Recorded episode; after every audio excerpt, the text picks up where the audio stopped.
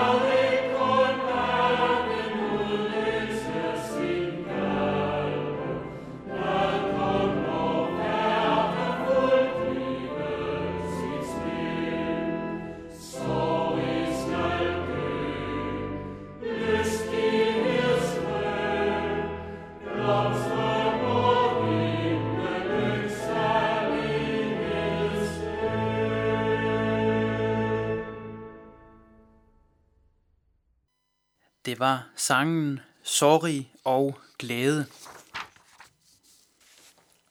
Da jeg tidligere på året læste mig igennem kongebøgerne i Bibelen, så stødte jeg på et bibelvers, som jeg gerne vil tage udgangspunkt i i dag.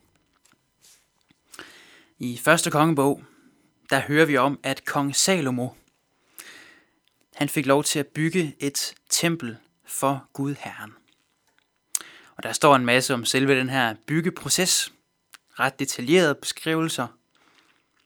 Og da templet så endelig skal indvise, og folk ser, hvordan Gud han fylder templet som en sky, så står der i 1. kongebog 8, vers 12, sådan her. Da sagde Salomo, Herren har sagt, at han vil bo i mørket. Herren har sagt, at han vil bo i mørket. På mange måder så er vores verden kendetegnet af mørke.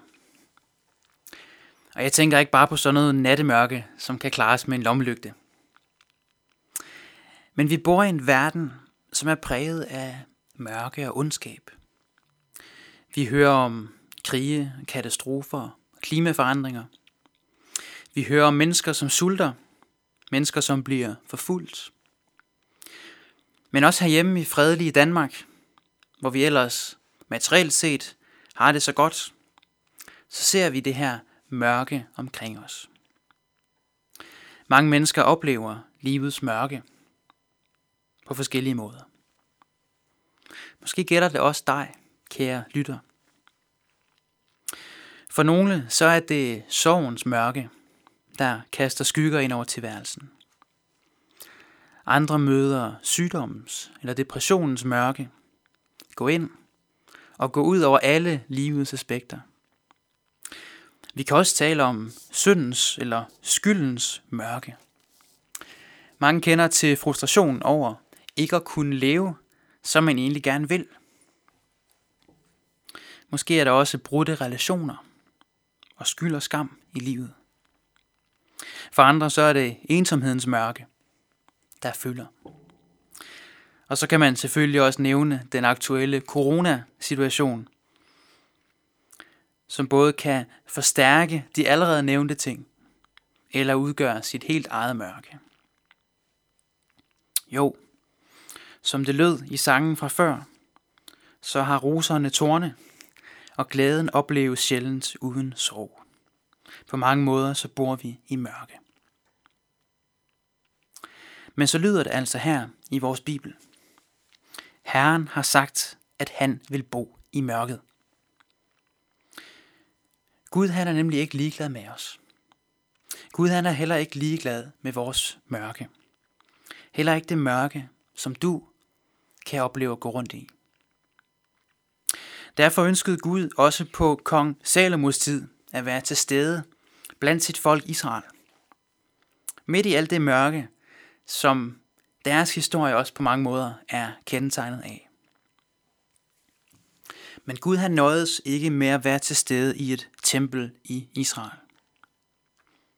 Og Gud han nøjes heller ikke med at sidde og se på os, måske med medlidenhed, i vores mørke.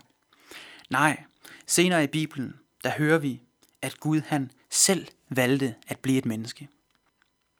Gud han valgte selv at gå ind under alle vores menneskelige forhold. Dog uden synd. Gud han var ikke bange for at få beskidte fingre, eller for at få jord under neglene. Men han blev selv et menneske i Jesus, og kom på den måde helt ind i mørkets og dødens og syndens og sygdommens verden. Han kom for helt fysisk og menneskeligt at bo i mørket. Men ikke nok med det. Gud blev ikke bare menneske for sådan at komme lidt tættere på os mennesker. Han blev ikke bare et menneske for bedre at kunne forstå vores mørke verden, eller bedre at kunne sætte sig ind i vores smerter. Nej, Jesus kom til verden for at fjerne mørket helt. Og det gjorde han ved at gå så langt ind i mørket, som vi kan forestille os, og meget længere endnu. Påskens lidelseshistorie fortæller om alt det, som Jesus frivilligt valgte at gå igennem som menneske. Og hvorfor gjorde han så det? Jo, i Kolossenserbrevet i det nye testamente skriver Paulus sådan her i kapitel 1, vers 12 og 13. Tak med glæde, vor far, som har gjort jer duelige til at få del i de helliges arv i lyset. Han friede os ud af mørkets magt og flyttede os over i sin elskede søns rige. I ham har vi forløsningen, søndernes forladelse. Der tog vi lige vers 14 med også. Da Jesus han døde og opstod, så gjorde han det for at fri os ud af mørkets magt, ud af dødens magt, ud af satans magt. Jesus gjorde det for at give os et helt nyt liv, hvor synden og døden ikke længere skal styre eller bestemme. Det samme ønsker Jesus også at gøre for dig. Han ønsker at fri dig ud af det, som i virkeligheden er det dybeste mørke i dit liv, syndens magt og dødens magt. Og det sker, når du giver dit liv til Jesus. Når du overgiver dit liv til ham, så har synden og døden ikke længere magt over dig. Men selv efter, at du har taget imod Jesus, så oplever vi jo, at vi stadig bor i mørket. Synden og døden er her stadig. Vi gør stadig ting, vi ikke vil. Vi sover stadig andre mennesker. Vi oplever stadig smerten over, når mennesker bliver taget fra os.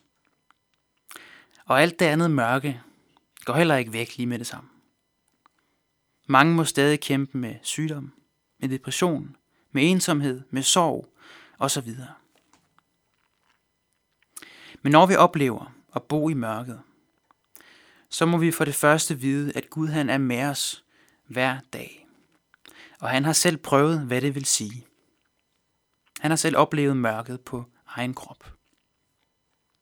Og for det andet, så må vi se frem mod den dag, hvor Jesus sejr over mørket bliver fuldt synligt. Indtil videre har vi ikke, kan vi ikke se det. En dag skal det blive synligt. Det sker den dag, hvor Jesus han kommer for anden gang ned på jorden. Så vil Gud nemlig skabe en ny himmel og en ny jord, hvor mørket aldrig mere skal være. Og så vil Jesus komme for at hente os, der tror på ham, til at være sammen med ham for evigt i lysets land. Og netop det her håb om en ny jord uden mørke, det har Stuart Townend og Mark Edwards skrevet en fremragende sang om. Den skal vi høre nu. Den hedder Der er et håb, og den er sunget af Marie Lind.